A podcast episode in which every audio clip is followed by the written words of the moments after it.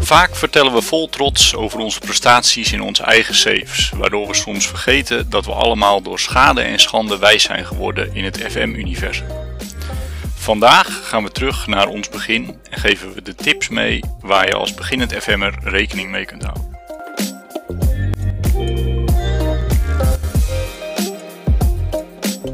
De Football Managers United podcast.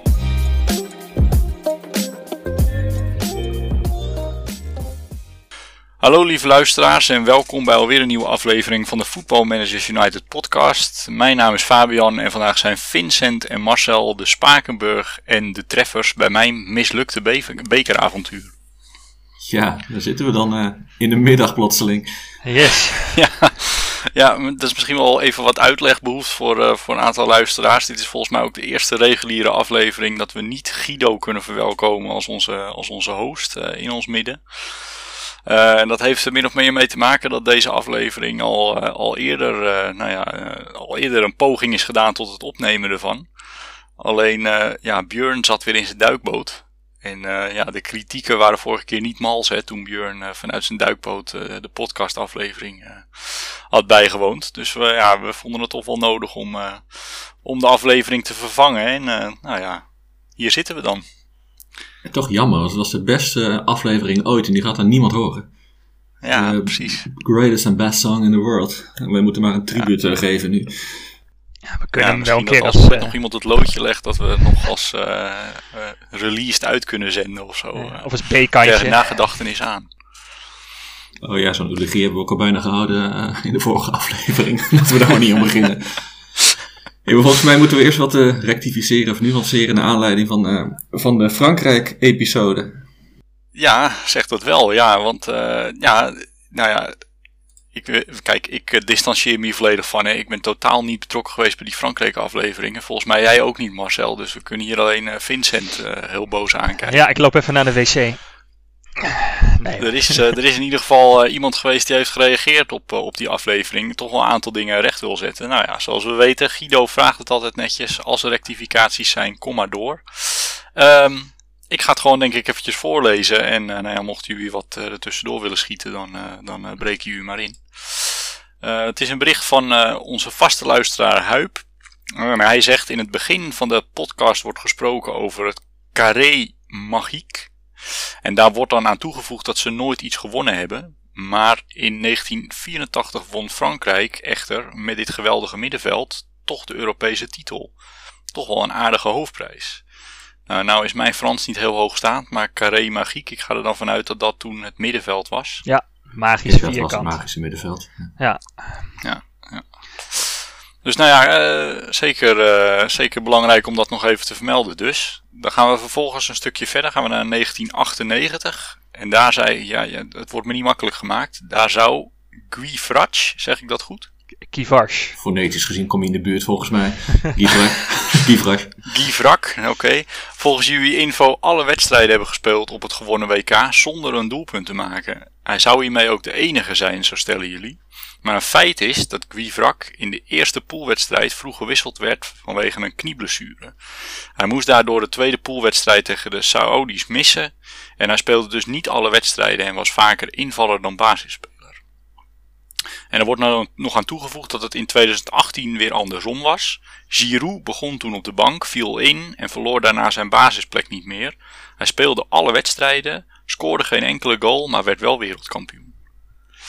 Ja, dat, dat zit dan weer iets frisser in mijn geheugen uh, met mijn leeftijd. Uh, en tenslotte uh, hebben we het nog over, uh, of hebben jullie het nog over Olympique Marseille gehad en de eerste officiële finale van de Champions League in negentien drieënnegentig. Het ging toen inderdaad niet om doping, maar er was wel een omkoopschandaal rond die wedstrijd. Olympique had in de laatste wedstrijd van de Ligue één een aantal spelers omgekocht van de tegenstander, zodat ze in aanloop naar de finale minder inspanning hoefden te verrichten. Ze stelden hun titel veilig, maar raakten die uiteindelijk kwijt door dit omkoopschandaal. En jaren later kwam naar voren dat waarschijnlijk ook Deschamps en Desailles bij dit uh, schandaal betrokken waren. Ze hoefden de titel niet in te leveren, maar werden wel uitgesloten van Europees voetbal het seizoen erop en mochten niet deelnemen aan het W K voor clubteams.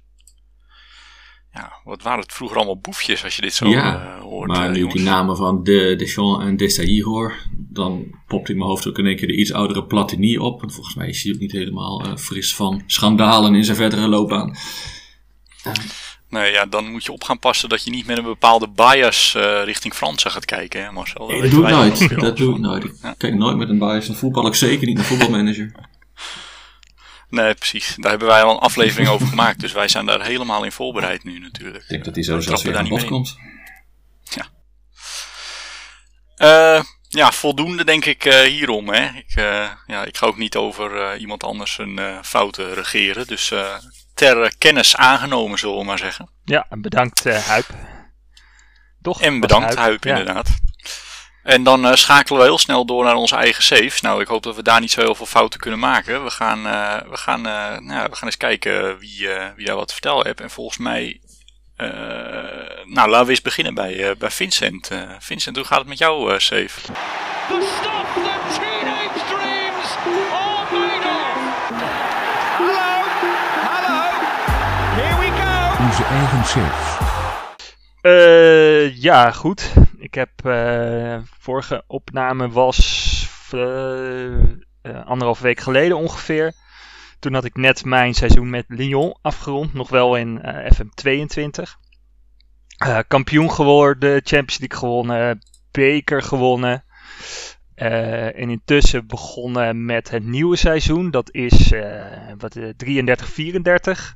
Uh, daarin heb ik de, uh, hoe heet dat... Uh, um, die vakantie Johan Cruijffschaal gewonnen. Ik ben heel even de naam kwijt. Uh, Trofee de Champion.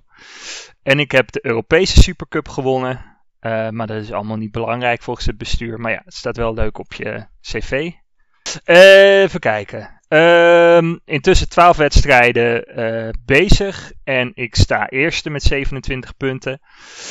Het is redelijk spannend, want de nummer twee heeft ook zevenentwintig punten. En de nummers drie en vier, zesentwintig en vijfentwintig. Um, dus dat is wel leuk. Het gaat iets moeizamer dan, uh, dan ik had verwacht. Misschien ook niet heel gek, aangezien ik bijzonder geïnspireerd was door de aflevering over doorselecteren. En volgens mij was zes of zeven basisspelers heb verkocht. Um, en daarbij misschien ook wel een beetje bij het thema van deze aflevering kom. Dat ik uh, de fout heb gemaakt om eigenlijk niet heel erg na te denken over... Uh, Ja, wie, uh, wie hen moest gaan vervangen. Uh, maar ja, op zich heb ik nog maar één keer verloren dit seizoen in de competitie. Wel van, de, van Angers, die wel netjes zesde staan. Uh, dat is de teams waar je graag van wint. Ja, ja eigenlijk zit, is het nu zo dat ik in principe, als alles goed gaat, wel van, uh, van elk team... kan winnen. En eigenlijk zijn normaal gezien alleen P S G, Monaco en Marseille een beetje gevaarlijk. Nu is Lille daar ook bij gekomen. Die staan echt al uh, volgens mij drie of vier jaar eerst in die season preview. Maar volgens mij zijn ze nooit uh, hoger geëindigd dan... Uh, ik zit even te spieken. Nee, die eindigen altijd vierde en vijfde. Die staan nu ineens wel heel hoog. Die hebben ook echt een godsvermogen uitgegeven. Uh, in de Champions League...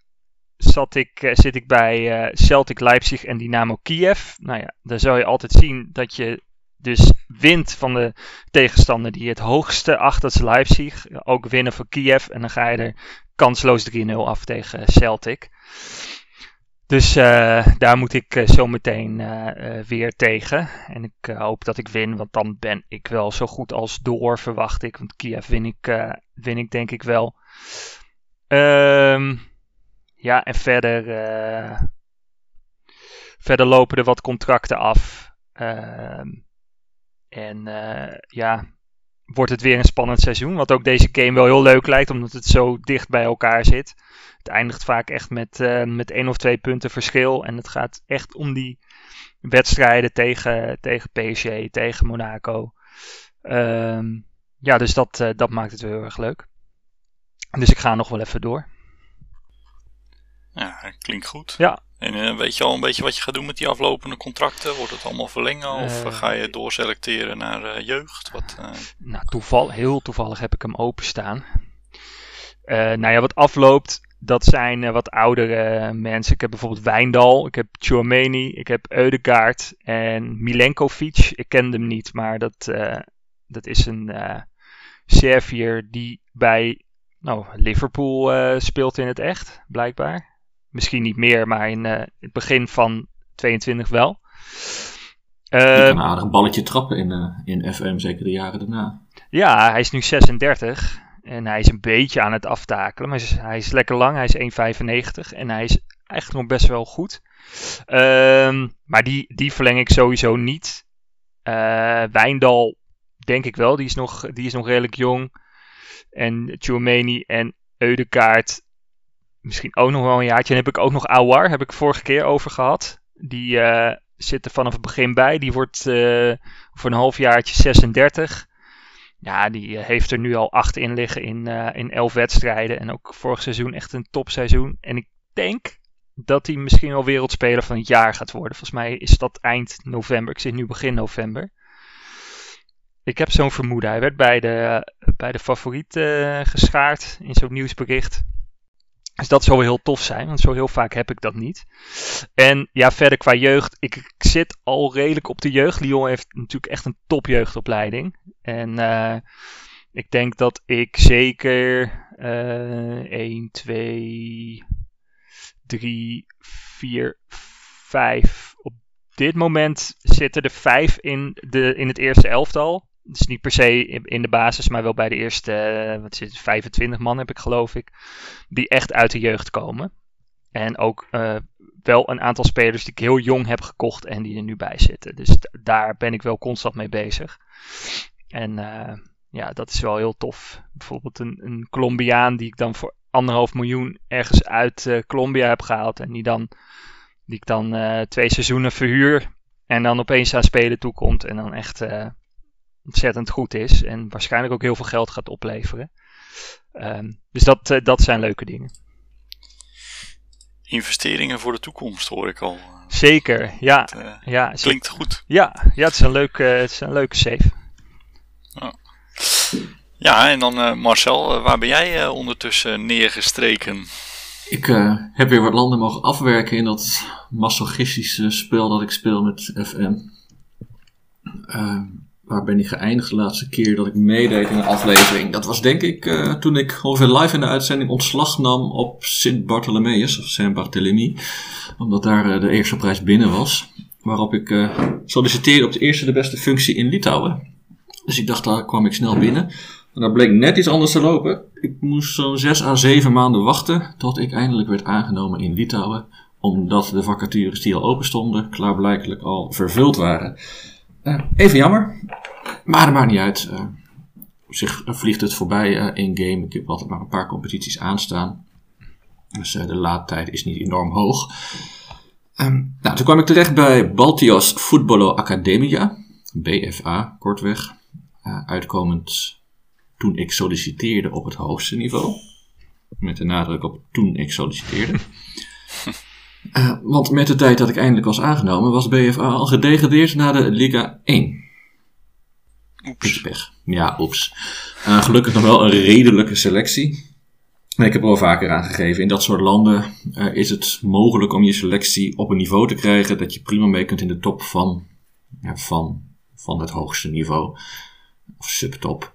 Nou, dat lukte, dus met anderhalf jaar was ik daar ook al weg. En toen mocht ik uh, verkassen naar... Guinea-Bissau. Bij, en daar komt hij, Sporting Bafata. Ooit van gehoord? Wie heeft er niet van gehoord, wilde ik nee, gaan zeggen. Ja, inderdaad. Wie heeft er geen drama van? Nee, um, Sporting Bafata, als je naar de logo kijkt, dan lijkt het heel erg veel op een, uh, op een Portugese ploeg. Want dat hele uh, voetbal in Guinea-Bissau is nogal gericht op de Portugese competitie. Zo is er ook een uh, Porto... Of een Portos heette hier. Oh ja. En er is een Benfica. Portos de Bissau en Benfica Guinea-Bissau. En nog ergens een club die ik tegenkwam met vrijwel exact dezelfde logo als een club die we kennen in Portugal. Um, maar goed, ik kwam terecht dus bij die... Uh, het is wel even geleden. Bij die ene club. Oh. Bij Bafata. En zij waren als achtste geëindigd in de competitie het jaar daarvoor, terwijl ze kampioenskandidaat waren. Uh, met andere woorden, niet de grootste uitdaging, want het was nog steeds een van de beste selecties. Een prijs uh, pakken lukte dan ook wel.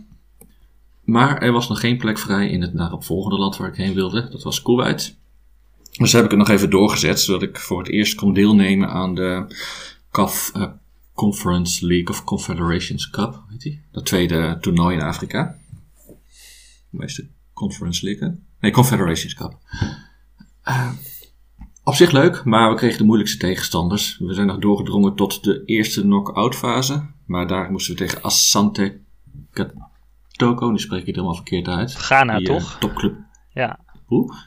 Die komen uit Ghana, toch? Ja, die ja. topclub uit Ghana. Ja. ja. Uh, met de prachtige bijnaam de Porcupine Warriors. Ah, kijk eens. Ook schitterend logo met zo'n stekelvarken. Nee, maar Kotoko, Asante Kotoko was echt wel veel te goed en bleek later ook te winnen. Nou, dat was het moment voor mij om ontslag te nemen.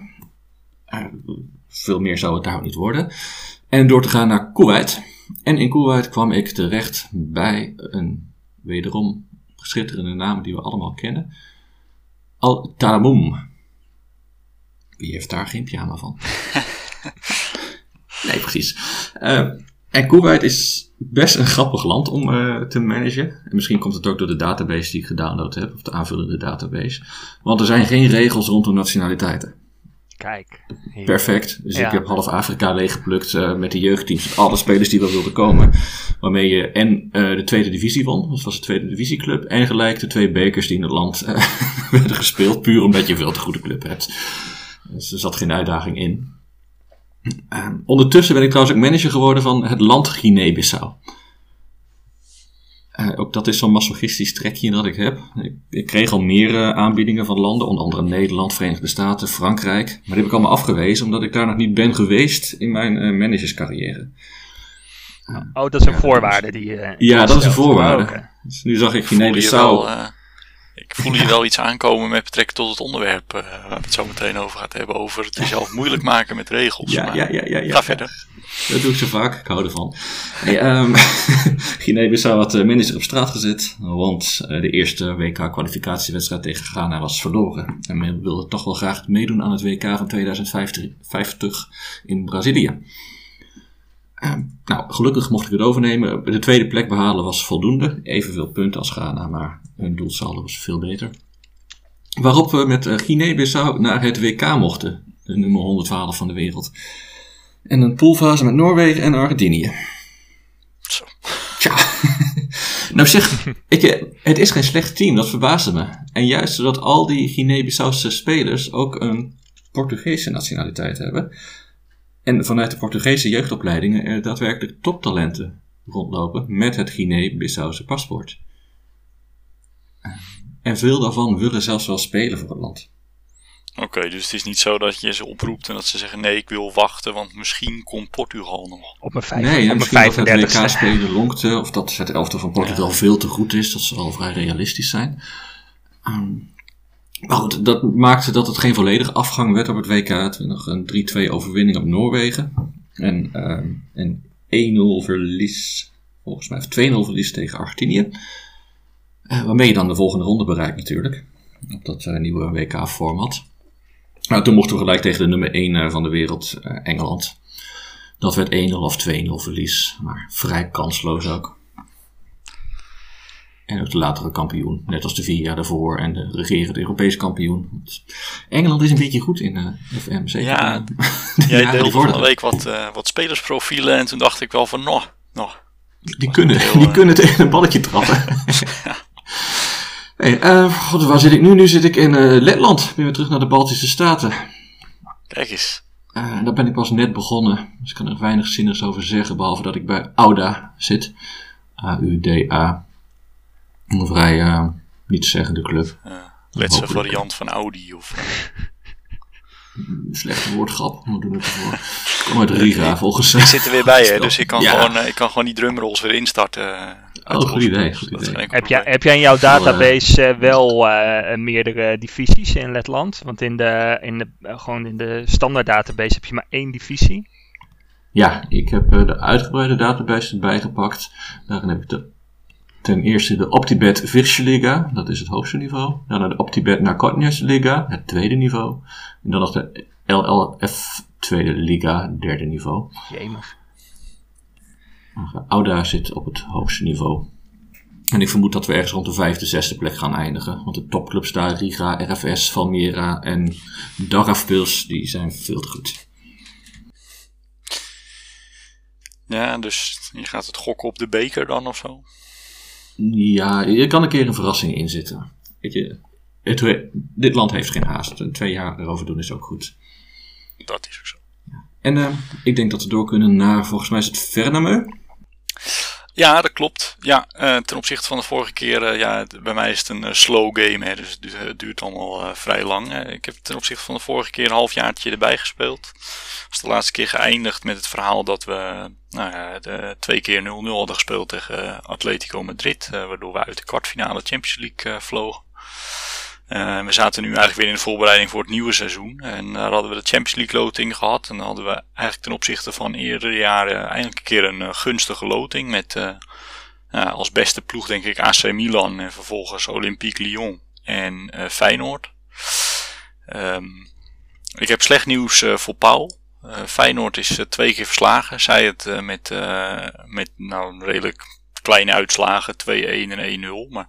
Je hebt ze gespaard. Ik heb ze gespaard. Ik moest ook een beetje rekening houden met uh, de gemoedstoestand uh, van Paul natuurlijk. um, Lyon hebben we ook twee keer gewonnen. Daar zat de grote klapper in. Dat was vijf nul uit uh, gewonnen. Dat was lekker. En Milan speelde we twee keer gelijk. twee-twee en nul-nul. Uiteindelijk gingen we als uh, poolwinnaar uh, door. Want Milan die uh, verloor wat puntjes ten opzichte van uh, Lyon en Feyenoord. Ehm... Um, De loting voor de knock-out is nog niet geweest. Dus daar kan ik nog niet, uh, nog niet vertellen wie ik daar uh, tegen ga komen. Uh, wat ik wel nog kan vertellen is dat we al sinds nou, nu bijna een jaar echt gewoon ook ongeslagen zijn. Uh, zowel in de competitie als in de Champions League. Lekker. Vaak verloren we het nog wel eens in het Champions League seizoen als club. Dat we weer wat wedstrijden gingen verliezen van de grote ploegen. Maar tot op heden dus uh, nou ja, ook daar nog niet verloren. Um, ik heb in de zomer nog twee transfers gedaan. Uh, eentje een Belgische middenvelder van Standaard, een nieuwgen. Uh, Guillaume Orban. Ik hoop dat het geen familie is van uh, de bekende president uit Hongarije. Uh, in ieder geval... nee, precies. Dus uh, deze kan wel voetballen, dus dat scheelt. Uh, en daarnaast heb ik een nieuwe recordtransfer gedaan. Ik heb zestien miljoen neergelegd voor... Uh, een uh, nummer tien van Malmö F F. Uh, daar een, uh, een talentje uit die uh, jeugdopleiding. Ik denk, nou, sowieso ben ik een uh, groot voorstander van uh, Zweedse talenten uh, aantrekken en die uh, laten rijpen in de ploeg. Uh, nou, deze was erg goed, maar ook erg duur. Maar aan de andere kant had ik ook zoiets van, nou, als we daarmee een beetje de Zweedse voetbaleconomie kunnen steunen, waardoor andere clubs ook misschien wat beter kunnen gaan doen in Europa, dan... Uh, Dan kunnen we daar alleen maar uh, voordeel uit halen. Dus, uh... ja, want hoe, hoe hoog uh, staat Zweden op de kwalificatielijst? Ja, volgens mij staan we nu op plek vijf. Dus we zitten net onder die vier Champions League plaatsen in mijn geval. Want ik speel natuurlijk met F M twintig negentien.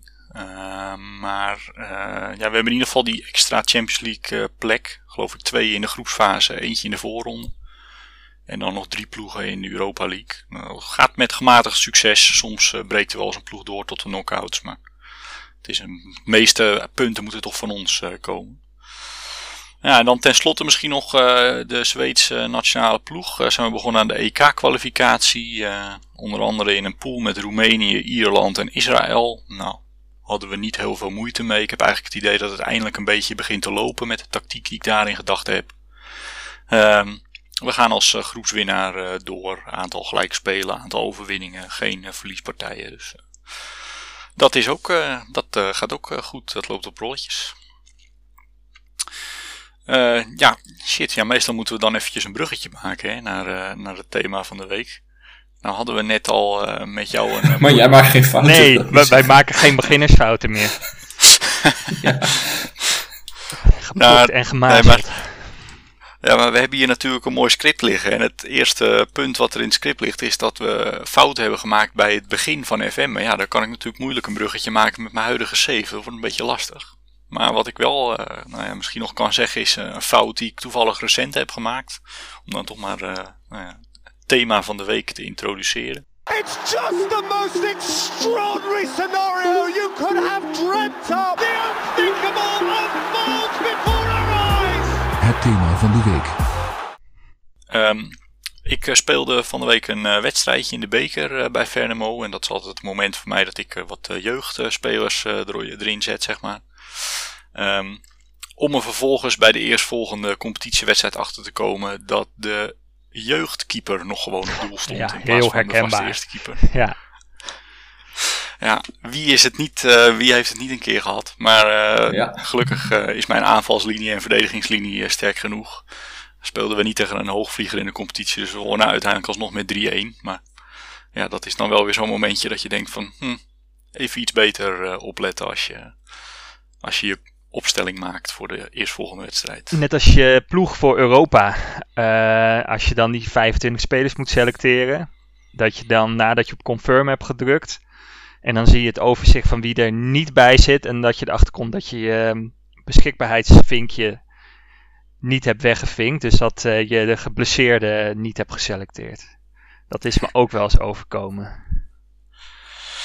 Ja, ja. ja, dat is ook zo'n kla- eigenlijk de, dat is de H L R-move geworden. Ja, ja. Beetje, uh, ja. ja, nee, inderdaad. Dat is, uh, ja.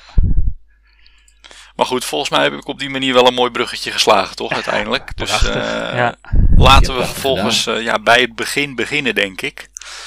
Uh, als we dan even terug in de tijd gaan, jongens. En ja, dat uh, onze eerste kennismaking met... Uh, Misschien wel Championship Manager. Ik weet niet waar, hoe lang het geleden dat het voor jullie is. Voor mij was het voetbalmanager tweeduizend zes. Voor mij Championship Manager nul een nul twee.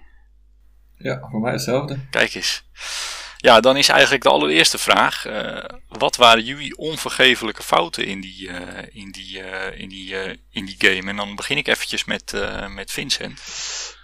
Mijn, ja, nou ja. Uh, ik, ik had... Uh, Uh, ik had wel wat ervaring met andere managerspellen die lang niet zo goed en serieus waren. Competitiemanager en geloof ik had je ook nog iets van UEFA-manager.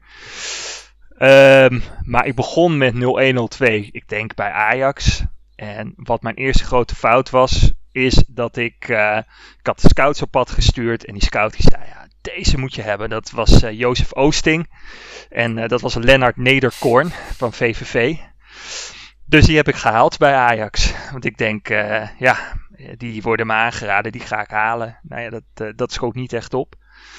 Um, wat ook wel heel erg een, uh, iets, een fout was die ik best wel lang heb gemaakt... is dat ik me heel erg blind staarde op, zeg maar... Ik, ik keek naar de, naar de attributen van een speler... en als die gewoon gemiddeld gezien vrij hoog waren... dan dacht ik, die is goed, die koop ik. Toen heb ik eigenlijk pas... Volgens mij echt een paar versies later pas geleerd uh, ja, dat elke positie wel zijn eigen belangrijke attributen had. En dat iemand uh, best wel een paar lage cijfers uh, kan hebben als hij maar goede cijfers heeft voor de belangrijke punten. Uh, dus ik denk dat ik daar wel heel wat heb laten liggen. Uh, ja, dat, d- dat is wel echt wat ik van, de, van mijn eerste C M kan herinneren. En ja, ook, ook nog wel, daar komen we misschien later ook op terug, speler vastleggen en gewoon op uh, confirm klikken en dan er later achter komen dat er een afkoopclausule in zit van een paar miljoen, terwijl die veel meer waard is. Ja. Ja, dat, je haalt wel een mooi punt aan met die attributen, om er eventjes op in te haken. Kijk, dit is toch een beetje een aflevering. We, we moeten min of meer toch met de billen bloot. Uh, ik moet jullie bekennen, toen ik begon uh, met mijn uh, voetbalmanager, toen, uh, toen uh, nou, lette ik nooit zo op individuele attributen. Ik had altijd een mooie rekenmachine voor mijn neus. Ja. En dan ging ik altijd al die attributen bij elkaar optellen. En dan dacht ik, oh, die zit op uh, honderdtwintig. Nou, die, die is echt goed. Ja, heb ik ook gedaan in Excelletjes en ja. zo. Ja, klopt. Ja. Met die attributen die van belang waren, die zat niet bij die honderdtwintig. Nou ja, dat weet ik niet meer, maar ik tel alles geval, ja, gewoon alles opgeteld, ah. zonder te kijken naar welke attributen nou belangrijk zijn of niet. Ja, Marcel, ik zie je kijken, jij denkt bij jezelf van, waar zit ik mee in een podcast, maar... Oh, nee, nee, oh. fouten maken, niets aan menselijks, als ik zelf terugdenk... Uh... wat ik allemaal heb gepresteerd als dertien, veertienjarig jochie. Die dacht dat hij verstand had van voetbal. Dat denkt hij nog steeds, dan heeft hij nog steeds niet. Ook al is hij nog ouder. Uh, nee, ik vond het fantastisch om uh, mijn favoriete spelers uh, naar de topclubs te halen. Uh, dan moet je alleen weten dat mijn favoriete spelers destijds bij de Graafschap speelden. En die doen het niet zo goed bij, bij een Ajax, bij, bij, bij een Juventus, zelfs niet bij een Boca Juniors. Dat, dat lukt niet.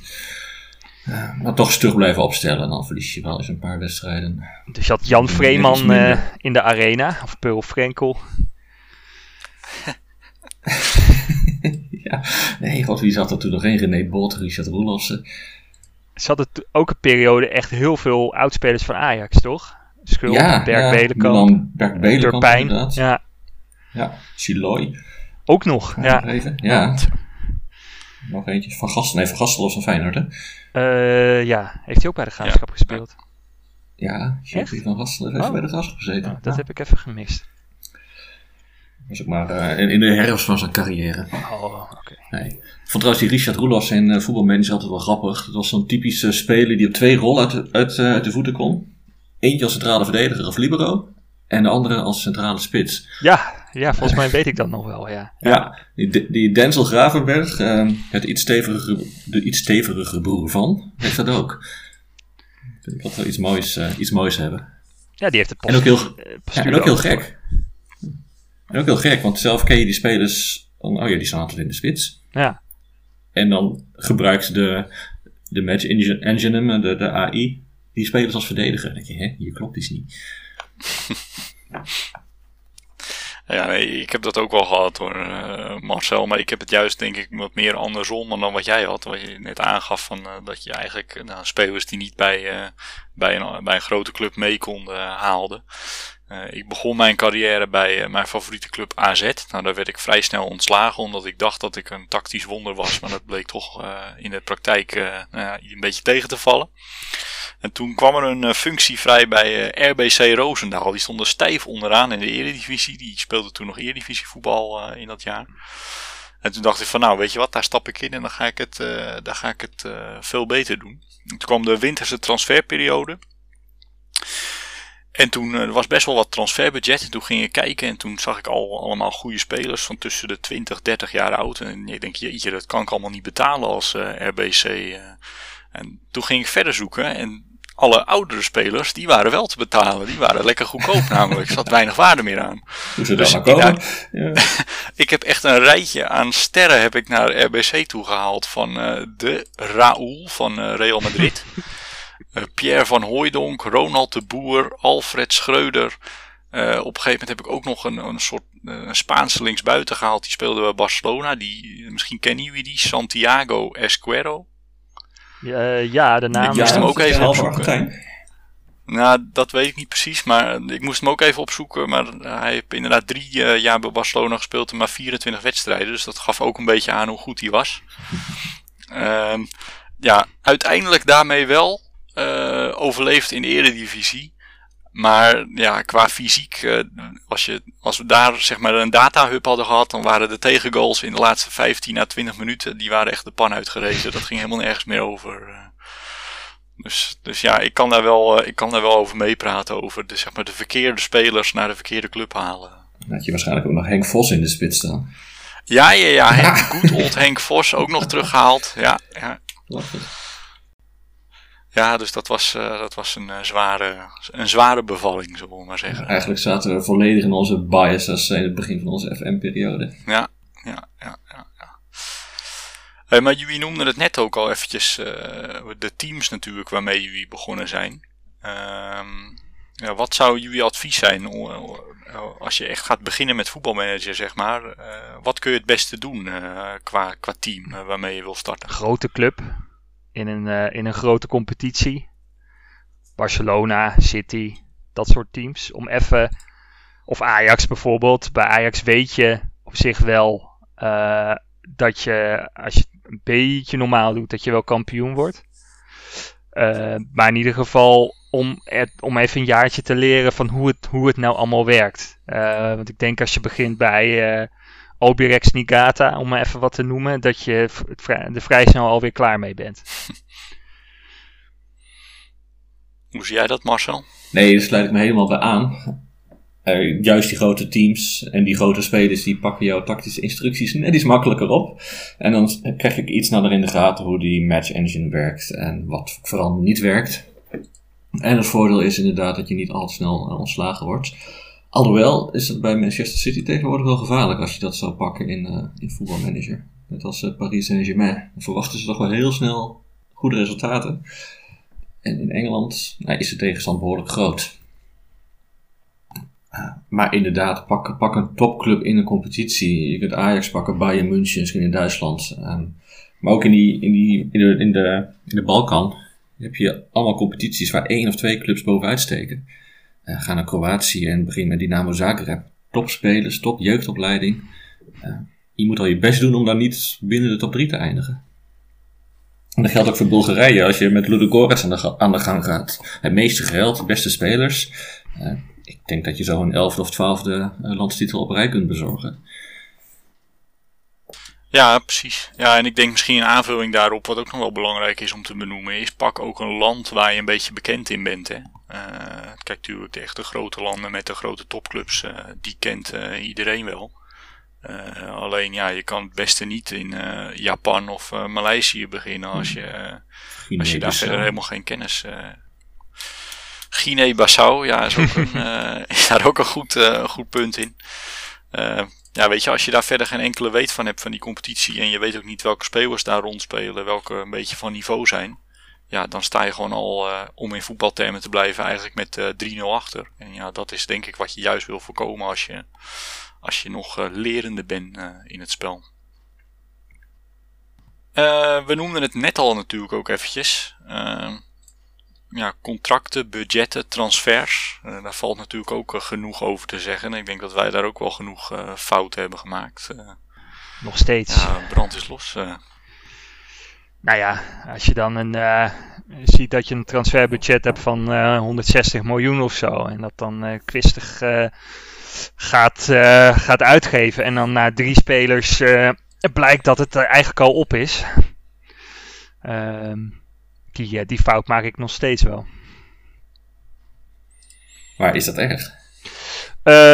Um, dat is uh, erg in de zin als je nog uh, niet klaar bent. Met, uh, als je t- twee fantastische rechtsbacks hebt, maar geen spits of zo.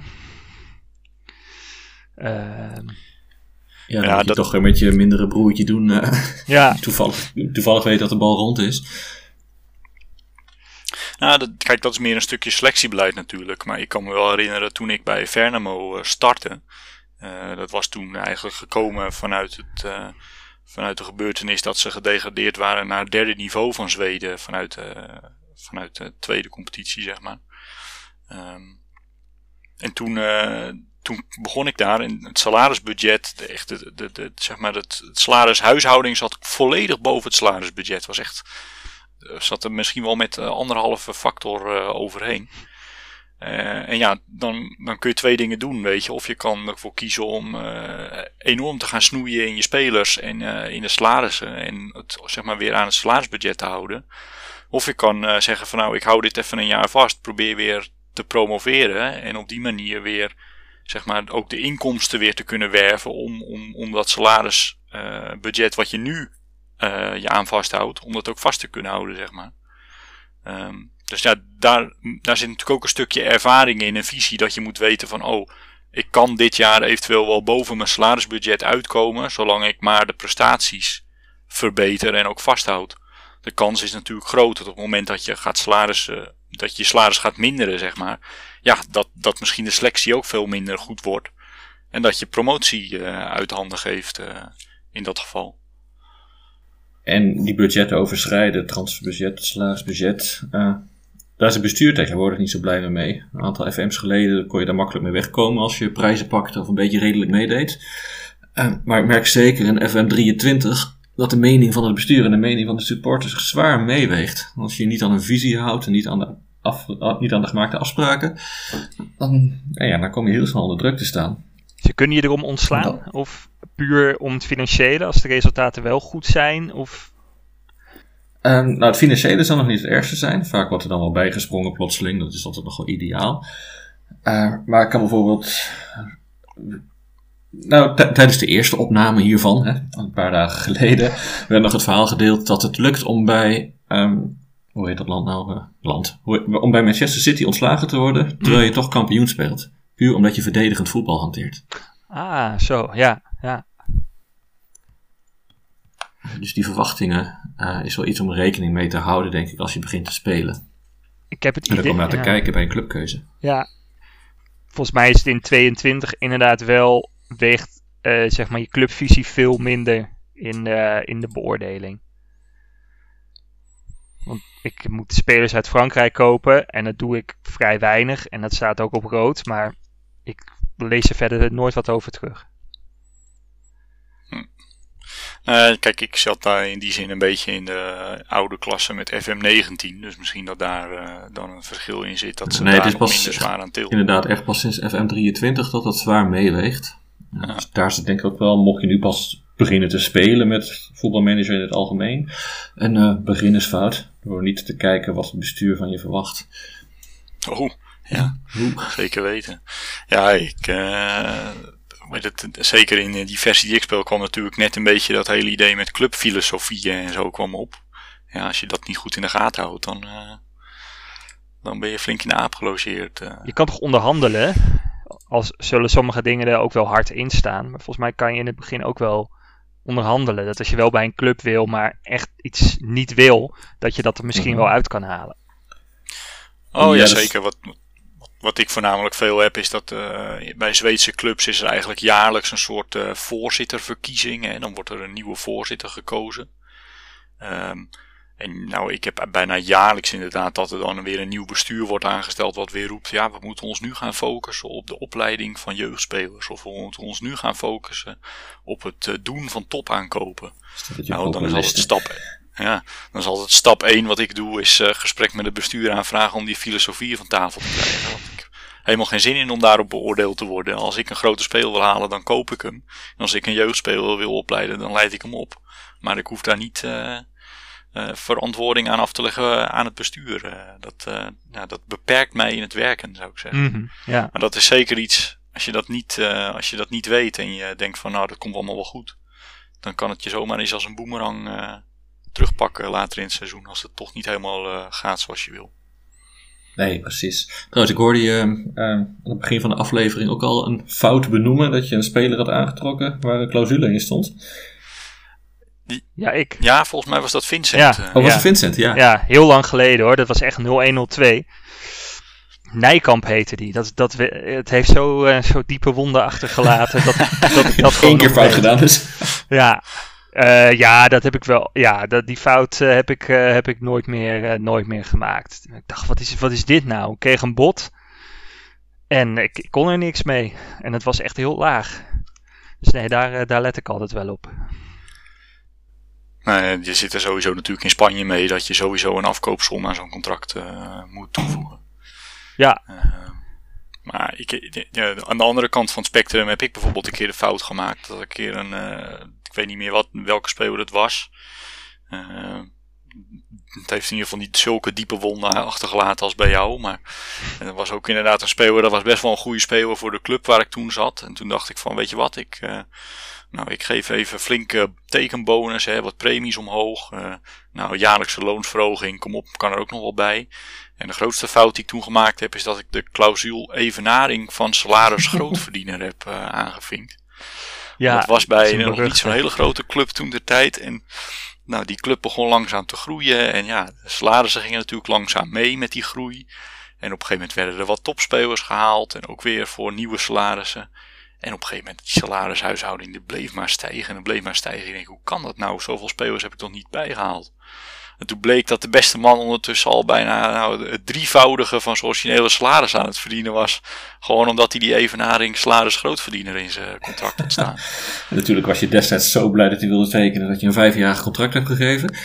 Ja, precies. En no ja. way dat die vent denkt, ik stap op.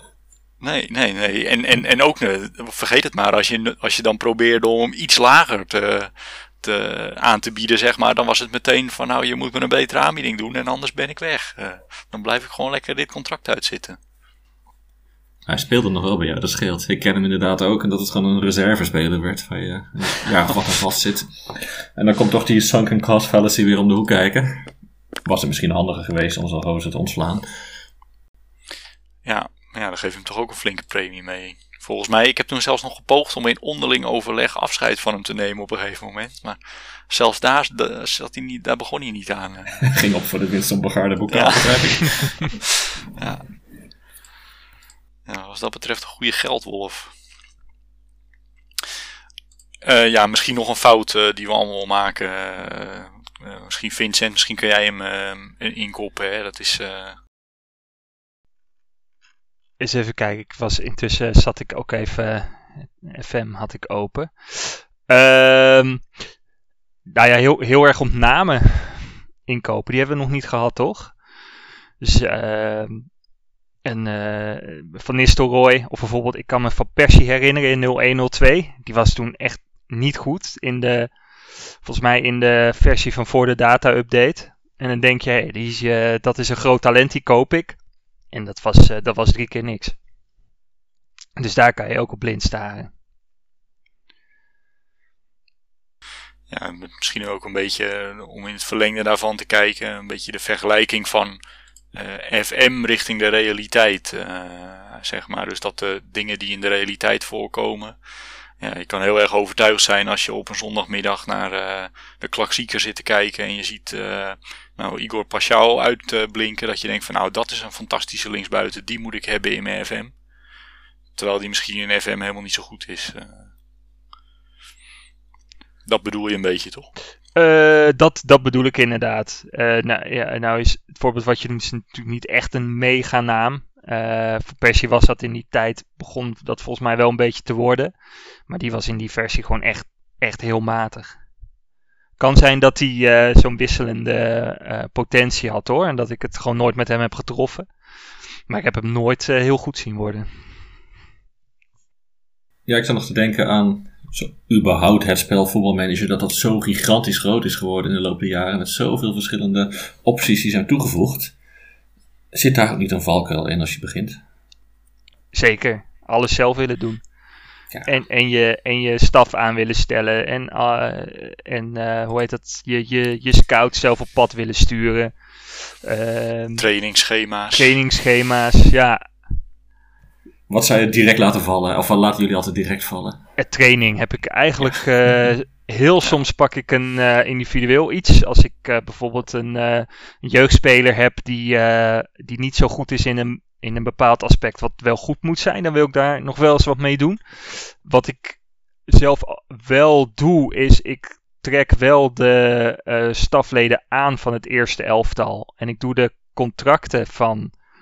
staf van, uh, alle, uh, van het eerste elftal en ook van uh, tweede en uh, jeugdelftal. Dus ik laat wel door, uh, uh, ik laat wel door de computer zeg maar, de, de stafleden aanstellen voor de lagere elftallen. Maar ik uh, doe zelf de contracten verlengen. Uh, en ik, wat ik ook door de computer laat doen zijn al die persconferenties en wedstrijdbesprekingen en dat soort dingen. Daar uh, heb ik ook helemaal geen zin in. Soms denk ik, ik doe het wel voor een beetje realisme. En dan denk ik na drie keer, ja, ik zit nou eigenlijk drie keer allemaal precies hetzelfde te klikken. Dus dat zijn wel dingen die ik, uh, uh, die ik altijd door de computer laat doen.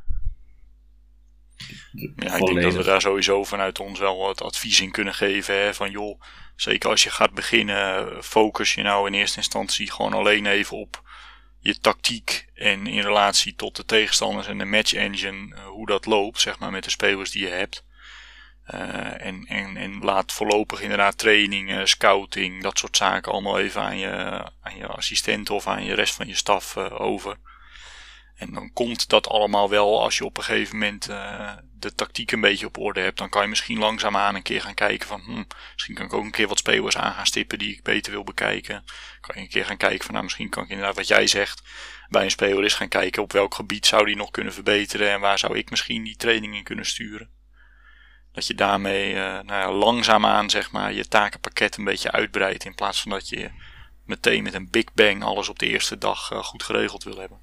Dan ben je al vrij snel klaar. Ja, helemaal mee eens. Doet. Sowieso, training gaat veel tijd in zitten om het er goed in te zetten. En het resultaat duurt vaak meer dan een seizoen voordat je significante verbeteringen ziet. Terwijl wanneer je voor het eerst een game start, uh, je bent geen seizoenen aan het spelen. Je wil juist dat spel leren kennen. Uh, wat je zegt over scouting, ja precies. Je kunt daar heel veel tijd in steken. Uh, elke scout individueel aanwijzen. Maar als je zelf een paar spelers wil opzoeken, dan werkt de player search ook uitstekend. Dan heb je niet per se een scoutingsteam nodig. Ja, misschien nog in aanvulling op het stukje, zeg maar, de link van realiteit naar F M. Hè. Je ziet toch ook vaak dat mensen proberen om in F M een tactiek precies zo na te bootsen als dat bijvoorbeeld het echte Liverpool speelt of het echte Ajax speelt. Ja, en hoewel daar... Op zich, op het forum hebben we ook wel dat soort situaties gehad. Hè? Dus valt soms wel wisselend succes mee te halen. Uh, maar ja, weet je, dingen die op het echte veld werken, uh, die combinaties hoeven niet altijd te werken in F M of uh, niet altijd geaccepteerd te worden door de match engine. Ik denk dat dat vaak nog wel een foutje is die je maakt. Dat je denkt van nou, ik wil precies zo spelen als, uh, als Ajax speelt. Ja, vervolgens verliezen de eerste drie wedstrijden en staat gelijk de drukte vol op. Nou, als ik gisteren Ajax zag spelen, hoef ik niet precies te spelen zoals Ajax speelt. Ik wil er wel in. Ja, Oké, okay, misschien pak ik hierbij het verkeerde voorbeeld. Maar, ja. Nee, maar ik begrijp je volledig. Nou, dat is het wel als je naar tactieken kijkt die je uit de Steam Workshop kunt downloaden. En je ziet wat de meest gedownloade of geabonneerde tactieken zijn. Dan is dat vaak uh, Pep, Sticky, Taka... Uh, Klops, uh, Gegenpress, een beetje Liverpool-tactiek. Uh, Xavi komt nu weer naar voren. Uh, ja, blijkbaar is het heel populair. Uh, het is ook heel specifiek. Binnen één game, uh, waar misschien de gebruiker zelf al de tactiek op heeft afgestemd, of de spelersgroep op heeft afgestemd. Dus wanneer je tactieken downloadt, en misschien is dat dus ook een beginnersfout, betekent dat niet dat zo'n tactiek bij jou ook succesvol gaat zijn. Mag ik daar even op inhaken? Want daar heb ik misschien wel wat over te zeggen. Ja. Ik, ik uh, bij uh, nul een nul twee heb ik eigenlijk altijd uh, tactieken gedownload. Er waren echt een paar. Uh, de, hoe heet het, W W W twee, T D V, dat soort tactieken. Ah, die, die waren weergaloos. Ja, uh, die deden het, hè. Dan kon je met, met top-os zonder aankopen... Weet je, gewoon bij wijze van spreken ongeslagen uh, kampioen in het eerste seizoen. En op een gegeven moment... zeg maar in de, uh, in de C M's die daarna kwamen, lukte dat ook gewoon. En toen kwam F M. En F M was veel meer, uh, ging veel meer uit, zeg maar, van, uh, v- van je spelers. Wat je spelers uh, konden, uh, hoe goed je, je, je team was. Je zat veel meer met, met rollen en dat soort dingen. En uh, waardoor het veel lastiger was om met een gedownloade tactiek, zeg maar, hetzelfde succes te behalen als je in nul een nul twee met zo'n tactiek had. En daar is het bij mij eigenlijk, eigenlijk misgegaan. Uh, omdat ik het opeens zelf moest doen. En, wat ik, en het was ook zo met de C M. Je laadde een tactiek in en je ging. Het, uh, het werkte meteen. En met voetbalmanager is dat absoluut niet zo. En ja, dat heeft er bij mij voor gezorgd dat ik heel lang, echt tot uh, twintig twintig of zo, eigenlijk geen F M heb, heb gespeeld... Omdat het, ik het gewoon niet voor elkaar kreeg met die tactieken. Maar ja, ik maakte tactiek. Ik speelde drie wedstrijden. Dat ging kut. En ik ging iets anders doen. Ik, ik gooide alles weer om. Of ik ging weer uh, met de mentaliteit. En ik was constant aan het schuiven. En dan gaat één wedstrijdje goed. En dan denk je, oh mooi. En dan de volgende wedstrijd. Dus dat is ook, ook iets van, neem gewoon de tijd. Uh, hou, hou in de gaten. Heb je, heb je veel kansen? Heb je steeds meer kansen dan je tegenstander? Dan gaan ze er op een gegeven moment ook wel in. En dan, en dan gaat het lopen. Dus dat is misschien ook een beginnersfout. Veel te snel uh, resultaat willen, willen verwachten. Het, het, het, ja, het kost gewoon tijd. En uh, houd het simpel. Keep it simple, stupid. En hou het simpel. Uh, zeker, uh. Op de, zeker op de lagere niveaus. Nou, ik denk zelfs ook op de hoogste niveaus, omdat je wanneer je begint met spelen nog helemaal niet we- weet hoe al die specifieke spelersinstructies en teamsinstructies uh, zich reflecteren in een wedstrijd. Nee, nee, dat is zeker zo. Dat is iets zo. Wat je langzaam maar zeker moet ontdekken. Nou, sowieso is het belangrijk om je basis natuurlijk een beetje, om in ieder geval een beetje vast te houden aan, aan je basis van je tactiek. Hè? Kijk, natuurlijk, En uh, Vincent zegt het ook al, probeer niet constant te switchen van de ene tactiek naar de andere tactiek. Want ja, op een gegeven moment weten je spelers ook niet meer uh, waar ze het zoeken moeten. Hou vast aan je originele plan, zeg maar. En probeer binnen dat plan hier en daar wat te tweaken om het dan beter werkend te krijgen. Maar ga niet ineens van een vier twee drie een overstappen naar een vier vier twee. Want dan weten ze op een gegeven moment ook niet meer waar ze het zoeken ja, moeten. Uh, mooie tips voor nee. bij elkaar. En maak in principe ook gebruik van die tactiek wizard of tactic creator. Uh, het levert geen fantastische tactieken op. Maar er staat wel iets wat vrij logisch lijkt en logisch is. En met een paar kleine aanpassingen merk je al snel in-game hoe het dan verder loopt qua tactiek. Ik, ik doe dat altijd op die manier. Gewoon zo'n preset gebruiken. En dan een beetje uh, uh, aan de hand van wat voor spelers ik heb. Gewoon de rollen aanpassen. En soms, ook, soms doe ik dat ook helemaal niet. Nu heb ik het een beetje gedaan. Maar ja, dat, dat werkt voor mij het beste. Ik ben niet zo'n tacticus. En uh, ja, dan luister ik gewoon een beetje naar de computer. En dat, uh, dat ja, gaat, uh, gaat prima. Ik denk dat jij hebt ontdekt, uh, Vincent, dat een wondertactiek niet meer bestaat.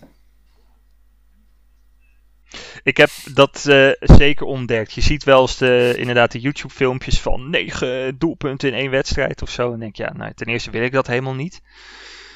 Dat, dat is niet leuk. Uh, dus nee, de echte... Kijk, je kan het, je kan je la- net als het voorbeeld van het, het uh, precies willen spelen zoals Ajax in het echt of City in het echt. Je kunt je laten inspireren, maar... heb niet de illusie dat je het helemaal één op één kan overnemen. Want hoewel het uh, steeds realistischer wordt, het spel... Uh, is, het, is het niet de echte wereld. Dan zit je gewoon aan beperkingen vast. Ja, gaan jullie zeker. wel eens op vakantie? Uh, in, in F M? uh, Ik zit met twee kleine kinderen, hè? Dat is wat lastig. Nee, in, als ik uh, bondscoach ben, doe ik dat wel. Zeker als je heel veel tijd tussen interlandperiodes hebt. Uh, maar in het, in het, uh, als ik gewoon een uh, clubteam heb, nee, ik zie ook geen reden waarom ik, uh, waarom ik dat zou moeten doen. Ik klik, uh, ik klik gewoon door. Het is wel eens uh, gebeurd dat ik, uh, dat ik dingen miste. Soms zijn het uh, futiliteit als een, uh, een uh, hoe heet dat, dat je voor zijn award moet stemmen. Uh, maar soms zijn het ook wel belangrijke dingen. G- gesprekken met spelers uh, bijvoorbeeld. Inschrijfdata Champions League. Sto- stopt die dan ja, niet? Nee, die stopt niet meer toch? Of, of is dat mogelijk? Nee? nee. Ik maar. weet het niet. Ik weet niet of die, of, of die, dan, uh, of die dan stopt bij echt uh, must respond. Nee, dat doet hij niet. Uh, nee, nee. nee, volgens mij niet. Want nee, dat is een fout nee, die ik nee. wel één keer flink heb gemaakt op vakantie gaan. Uh, Je gaat heel veel missen. En zeker sinds F M eenentwintig, tweeëntwintig, nu helemaal drieëntwintig. Levert al zoveel gezeik op met je spelers en ook met het bestuur. Want op elke wisselwasje komen die spelers tegenwoordig bij je. Ik word niet vaak genoeg opgesteld. Ik wil verhuurd worden. Ik, uh, ik wil mijn opties verkennen aan het eind van mijn contract. Ja, fijn voor je vriend. Doe dat lekker. Maar zij verwachten altijd een reactie. En als je je niet geeft, dan begint het te borrelen in zo'n spelersgroep. Uh. Of soms geef je een reactie en dan zegt ze... ja, ik wilde alleen even ja. je stem horen. Zoiets. Van ja, ik vind het al heel fijn dat je... Ja. Ook dat, ja, je ja, bij me dat vind ik de mooiste. Ja. Ik, ik vind het al heel fijn dat je even met me kon praten. Ja. Je zielenzorg. Ja. Ach, arme jongen. Hè? Maar ja, nog gevaarlijker is um, op vakantie gaan... en één januari laten verstrijken. De datum waarop de Bosman-arrestjes um, van kracht worden... Ja, daar ben ik wel eens wat goede ja. spelers op verloren. Ja, dat is inderdaad... Uh... Hey, daar, daar zit ik ja. altijd heel erg op hoor. Volgens mij krijg je dan dertig december geloof ik zo'n berichtje binnen... van spelers op je shortlist. Nee, daar, daar let ik altijd... Uh... Ja, maar d- dan ben je eigenlijk al te laat, vind ik. dertig de... Ja, om spelers te halen bedoel je. Ja, want ik, ja, ik zoek ze nee, al eerder okay. uit. Hè. Ik, ik, ja. ik check gewoon het... Uh, uh, ik, ik gewoon door een seizoen heen ga ik gewoon soms met de player search, soms kijk ik even bij de grote clubs van wat loopt er af en wat dan interessant is zet ik op mijn shortlist en dan krijg je geloof ik dertig december of eenendertig december zo'n berichtje binnen van uh, deze contracten lopen af en dan ga ik gewoon even kijken van uh, wat heb ik nodig, wat trouwens ook een beginnersfout is die ik regelmatig heb gemaakt is gewoon uh, oh die is goed, die is goed, die is goed, die is goed En dan zit je, uh, zit je in het nieuwe seizoen met uh, zes fantastische uh, rechtsbacks. De ene nog beter dan de ander. En heb je geen geld meer om, om, om, om een keeper binnen te halen. Dus dat is ook een, een beginnersfout. Van, tuurlijk is het leuk om al die spelers gratis te halen. Helemaal gratis is het natuurlijk niet. Want vaak zit je wel met torenhoog... Uh, hoe heet die dingen? Tekenbonussen. Premies. Pre- ja, tekenbonus. Die zocht ik inderdaad. Uh, dus dat is ook zeker iets waar je, waar je, uh, waar je op moet letten. Van, uh, haal gewoon wat je, wat je echt nodig hebt. Ja, en misschien nog wel het gevaarlijkste van op vakantie gaan. Uh, je beloftes. Als je je beste spelers weer belooft om uh, een verhuurperiode of weet ik veel wat... Uh, een goede speler aan te trekken, prijs te halen... en je laat vervolgens alles over aan je assistent. Ja, dan uh, kan ook nog wel eens een risico opleveren. Misschien ter, ter afsluiting van het onderwerp uh, hebben we er nog eentje. Die sluit eigenlijk een beetje aan op van, nou ja, waar, we het net al, waar we het eigenlijk al een beetje over gehad hebben. Hè? Dat je iets te veel zeg maar, je eigen verhaal of je eigen narratief ervan uh, wil maken. Uh, ja, wie wil daar uh, nog iets op, uh, op inbrengen? Uh, ja, uh, wat ik heel veel uh, wil... of uh, tenminste het deed, is, is echt de nationalist uithangen. Wat ik in het echte leven helemaal niet ben. Uh, maar in voetbalmanager wel. Uh, dus in Nederland spelen en alleen maar Nederlanders kopen bijvoorbeeld. Uh, wat waarin je soms... Het is heel leuk en je houdt het wat overzichtelijker voor je. Omdat de vijver natuurlijk veel kleiner is. Maar ja, uh, je... je haalt er op die manier denk ik niet alles uit. En wat ik ook wel, vooral als bondscoach uh, vroeger deed, is heel erg op um, bijvoorbeeld van, nou, ze moeten wel bij hun club spelen. Op zich in het echt ook wel gebeurt, maar daar beperk je ook wel in. Of bijvoorbeeld, iedereen die ouder is dan dertig, die schop ik eruit. Dat ja, maakt het misschien iets, iets uitdagender, maar misschien ook wel... Ja, Ja, onnodig lastig voor jezelf om, uh, om dat, jezelf dat soort regels uh, op te leggen. Ja, dat is toen ook de fout die ik in het begin bij uh, Fernamo heb gemaakt. Uh, bijvoorbeeld is door te zeggen van, ah, ik wil beginnen met, uh, met eigen jeugd inpassen. We gaan het alleen maar met eigen jeugd doen. Hè? Er is toch geen geld voor transfers. Uh, ja, om er vervolgens achter te komen dat jeugdfaciliteiten gewoon behoorlijk slecht uh, waren. Mm-hmm. En ook de, de hoofdjeugdopleiding, die, die bakt er niet zo heel veel van. Ja, dan kun je dat wel als, als, als, als idee voor je club hebben, of voor de toekomst als visie. Maar als je dan vervolgens uh, kampioen moet worden en je staat na tien wedstrijden op een degradatieplek met al die jeugdspelers van je. Ja, dan uh, loop je jezelf alleen maar in de weg. Uh. Nee, zeker. Dus het, het, het kan leuk zijn, maar uh, ja, zorg wel dat... Uh... dat het een beetje uh, realistisch blijft en dat je het zelf niet nodeloos ingewikkeld gaat maken. Want ja, het blijft een spelletje, je speelt het uiteindelijk voor je plezier. En niet, uh, ja, niet te veel uh, frustraties van hebben. Ja, misschien nog dan in de, in de, nou ja, in de, in, in, in, het, in de gedachte van uh, Guido, hè, zeg maar. Uh, we moeten toch het woord balans er nog even ingooien.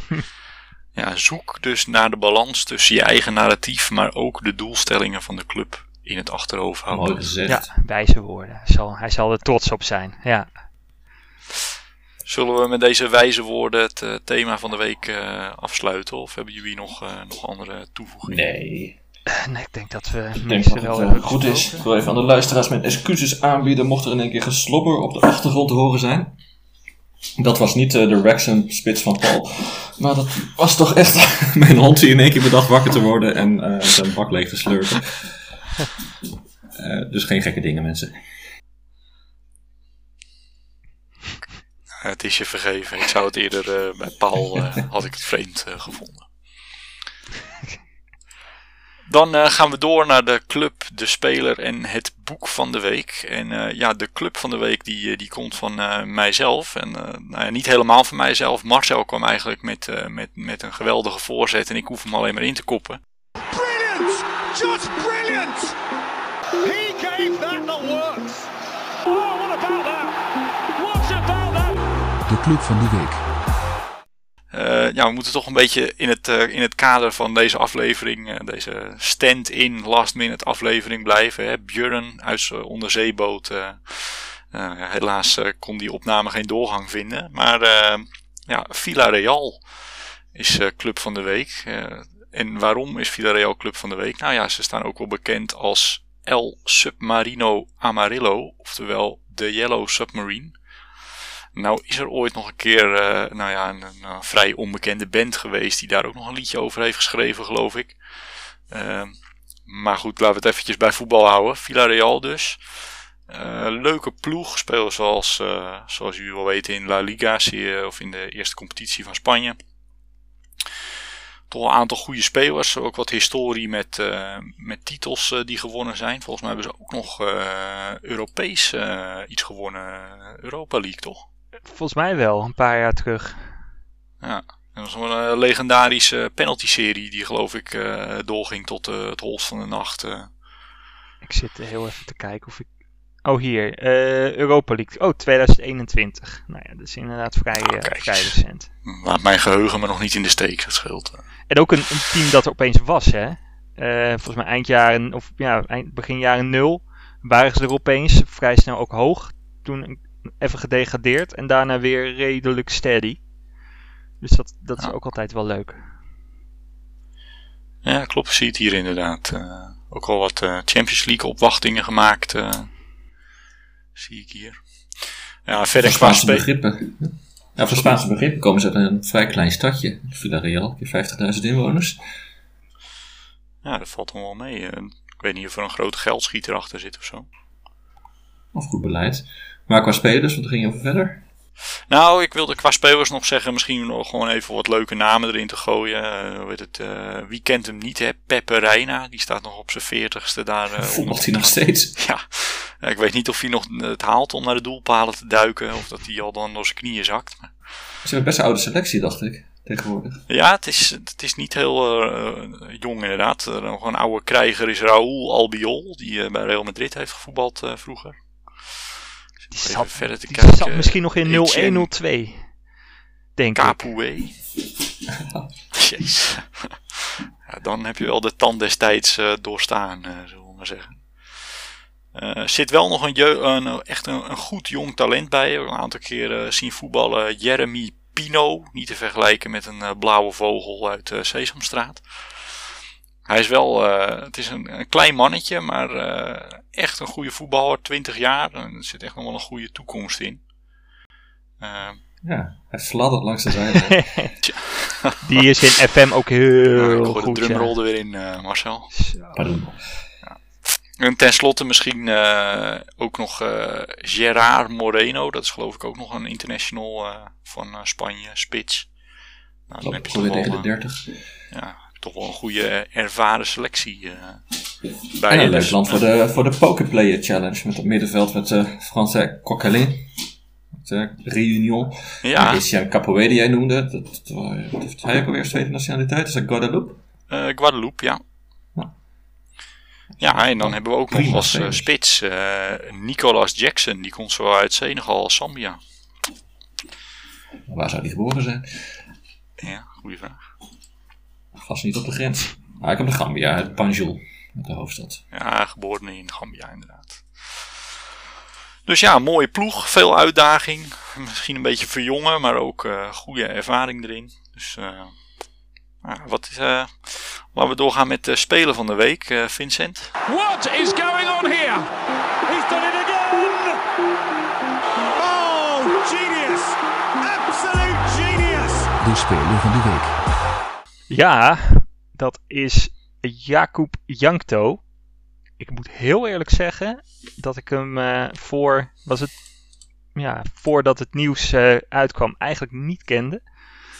Terwijl hij uh, ja, vijfenveertig interlands voor Tsjechië. Maar deze beste man die kwam niet in het nieuws door zijn voetbalprestaties. Maar door het feit dat hij uit de kast gekomen is. En ik geloof dat alleen, en ik weet het van een Australiër. En volgens mij ook nog iemand anders. Uh, allen spelend op een niveau waar ik denk ik ook nog wel mee kan. Maar deze, uh, deze Jankto die uh, ja, heeft toch een behoorlijk uh, leuke clubs op zijn cv staan. Udinese, Sampdoria. Speelt nu bij, uh, of staat onder contract bij Getafe, maar speelt bij Sparta Praag. Uh, maar die, uh, ja, die kon dus uit. Uh, die heeft dus gezegd uh, uh, dat hij op, uh, op mannen valt. Uh, eigenlijk natuurlijk heel raar dat dat überhaupt nieuws is. En dat het misschien de derde of vierde speler is die dat dan. Uh, Die daar dan voor uit durft te komen. Maar ja, dat uh, is een discussie uh, die we maar niet moeten, moeten voeren ja, hier. Het is wel een van de eerste op een van de hogere niveaus in Europa volgens mij. Ja, het is... We hebben wel eens een speler gehad in Engeland natuurlijk. Maar die speelde op wat lager niveau. Ja, en Australië. Die uh, ja. ook op redelijk laag niveau speelt. En ik kan me er nog één herinneren. Maar daar kom ik even niet op. En ook Google kon me even niet helpen. Ik heb hem natuurlijk ook even in F M uh, opgezocht. Want uh, ja... Daar, zijn immers een F M-podcast. En uh, ja, hij is zesentwintig. En uh, ik heb even alle cijfers bij elkaar opgeteld. Nee, ik heb heel even... ik, heb, uh, ik heb heel even gekeken naar uh, zijn positie. En uh, wat er dan gehighlight wordt. En uh, dat is eigenlijk best wel heel redelijk. Ik denk ja. dat die zeker uh, Eredivisie misschien wel bovenin mee kan. En ook in andere competities kan je hem denk ik bij uh, sub-top-top middenmoot denk ik best wel goed gebruiken. Het is geen Koen Special. Hij heeft veertien om veertien. Pace en acceleration. Maar verder, uh, ja, alles keurig netjes uh, boven de tien. Ik, uh, ja, het ziet eruit als een goede speler. Nou, ik uh, ben het met je eens. Ik had hem ook even opgezocht inderdaad. Is volgens mij wel redelijk duur, maar... Nou, als je hem kan halen, dan heb je wel een goede speler aan, denk ik. Ik had ik de prijs... Hij staat hier tussen de twaalf en de achttien miljoen, maar... Ja, hij heeft wel een afkoopsom van dertig miljoen. Oh ja, dat is een hoop. Dus als je nog flink een... wat voor een speler in de Tsjechische competitie. Ja. ja. Maar ja, dus uh, Jakub Jankto, die uh, is de speler van de week. Waarvan akte. Yes. Dan gaan we door naar het boek van de week, Marcel. It's just the most extraordinary scenario you could have dreamt of. The unthinkable unfolds before our eyes. Het boek van de week. Yes, dat is uh, het boek Bondscoach van Tuvalu, Foppe de Haan op avontuur in de Pacific. Geschreven door Koen van Sandvoort. Uh, ja, moet ik er veel over uitleggen. Kunnen we ons allemaal nog herinneren dat Foppe de Haan vier weken lang bondscoach was uh, op dat kleine eilandje. Dat is de dag van gisteren. Uh, ik uh, zeker, ja. Ik kan me nog herinneren dat hij daar, uh, dat hij daar uh, inderdaad begon. Uh. Ja, augustus uh, tweeduizend elf heeft hij daar uh, doorgebracht om Tuvalu klaar te stomen voor de Pacific Games. Om daar geen uh, modderverhuur te slaan of malverhuur te slaan. Uh, en in dat boek uh, gaat Koen van Sandvoort uh, beschrijven hoe dat tot stand is gekomen. Hij is zelf ook meegeweest uh, naar Tuvalu. Deels als een soort uh, nou, manager van alles en deels als journalist. Um, en het begint al met het traject, hoe is het überhaupt zover gekomen dat Foppe de Haan bondscoach werd van, van die atollen van Tuvalu. Het blijkt dus dat er uh, twee, of eigenlijk één man uit Nederland het idee had opgevat om een soort ontwikkelingshulp aan te bieden op voetbalgebied aan landen die geen lid zijn van de FIFA. En zijn oog was toen gevallen op, uh, ja, op Tuvalu, die heel graag lid zou, dat heel graag lid zou worden van de FIFA, maar... dan wel iets professioneler zou moeten worden en iets meer resultaat neer zou moeten zetten. Ja, wat volgt is een mooie beschrijving van de weken voordat Foppe de Haan naartoe ging en die vier weken dat hij er was. En het allermooiste was voor mij om te lezen dat het voor de Haan absoluut geen vakantie is geweest. Dat stigma kreeg het wel enigszins in de media destijds. Maar hij is er volgens mij de man niet naar om er... om Ja, om er niet vol voor te gaan. Nee, dat... dat hij toch beschrijft hoe hij tekeer gaat in de rust als er uh, een achterstand is tegen een veel beter land, de Salomons-eilanden volgens mij. Um, dat hij depressief voor zich uit zit te staren langs de lijn wanneer het niet loopt zoals hij het wilde. En hij bedenkt, ik kan beter niks meer zeggen, want ze pakken het toch niet op. Terwijl je met een niveau te maken hebt, misschien bij ons derde klasse amateurs, tweede klasse amateurs. Ja, dat zou, uh, dat zou heel goed kunnen. Ja, ja. Mooi boekje. Dan heb je een, een avond ook uit, vrij dun boekje. En goed om te weten, als bonus nu. Uh, we hebben een online boek, boekenplank met al onze behandelde boeken in uh, dit podcastseizoen. Waar we nu een dertigste aflevering denk ik mee bezig zijn. Uh, op Goodreads hebben we ze verzameld. En ik denk dat die wordt opgenomen in de show notes, zodat uh, iedereen erop kan klikken en de boekenverzameling kan vinden. Toch, Fabian? Ja, zeker. Dat ga ik regelen. Ja, het is, uh, op vele verzoeken, zullen we maar zeggen. Er waren toch wel wat mensen die dat graag uh, wilden hebben. Dus uh, ja, dat is zeker mooi uh, dat we dat erbij hebben. En nou, het klinkt inderdaad als een leuk boekje, Marcel. Zeker uh, interessant. Uh, ik zal eens kijken of ik hem, uh, of ik hem ook uh, te pakken kan krijgen om te gaan lezen. Ja. Hij is uh, vrij verkrijgbaar in de bibliotheek-app. Dus mocht je lid zijn van de Biep. Oh, kijk eens aan. Daar gewoon als e-book. En het kost nog geen vijf euro als je hem online zou kopen. Oh, nou, voor dat uh, bedrag, kleine moeite. Verder krijg je geen commissie over uh, Van Sandvoort. Ja, dan, uh, dan gaan we richting de afsluiting, uh, jongens. Dit was hem alweer. Uh, ik wil de luisteraars uh, bedanken dat jullie weer in grote getale de moeite hebben genomen om naar onze podcast te luisteren. Nou ja, en zoals je eigenlijk al aan het begin van deze aflevering gemerkt hebt, als wij nou een foutje gemaakt hebben, en dat kan altijd, uh, ja, we zijn toch een soort van menselijk, dan uh, mogen jullie ons daarop wijzen. Uh, we vinden die feedback namelijk erg waardevol en eventuele vragen, suggesties of opmerkingen die zijn ook welkom. Nou ja, hoe deel je die waardevolle feedback dan met ons? Nou, pak een stapel oude kranten, steek die in de brand en probeer vervolgens met een deurmat rooksignalen te versturen. Ach ja, ik doe mijn best, zullen we maar zeggen.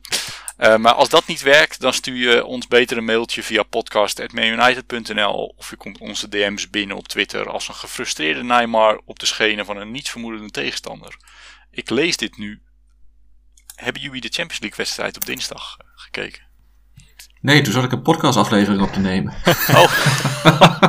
Volgens mij was dat dinsdag, ja. Ik heb me weer verschrikkelijk geïrriteerd aan die Braziliaanse kanarie uh, tegen Bayern München. Ging er overal en alles ging er weer voor liggen.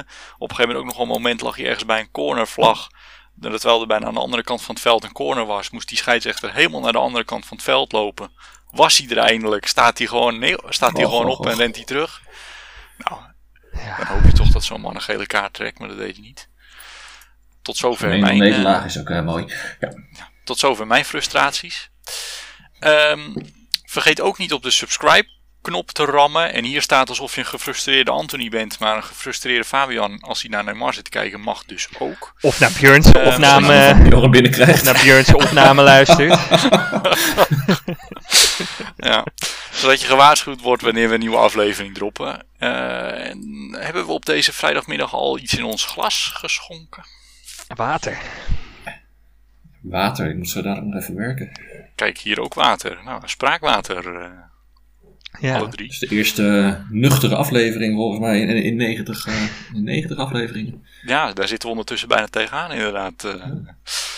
Dus ja, uh, vanuit deze nuchtere afdeling uh, of aflevering bedankt voor het luisteren en tot de volgende keer. De Voetbal Managers United podcast.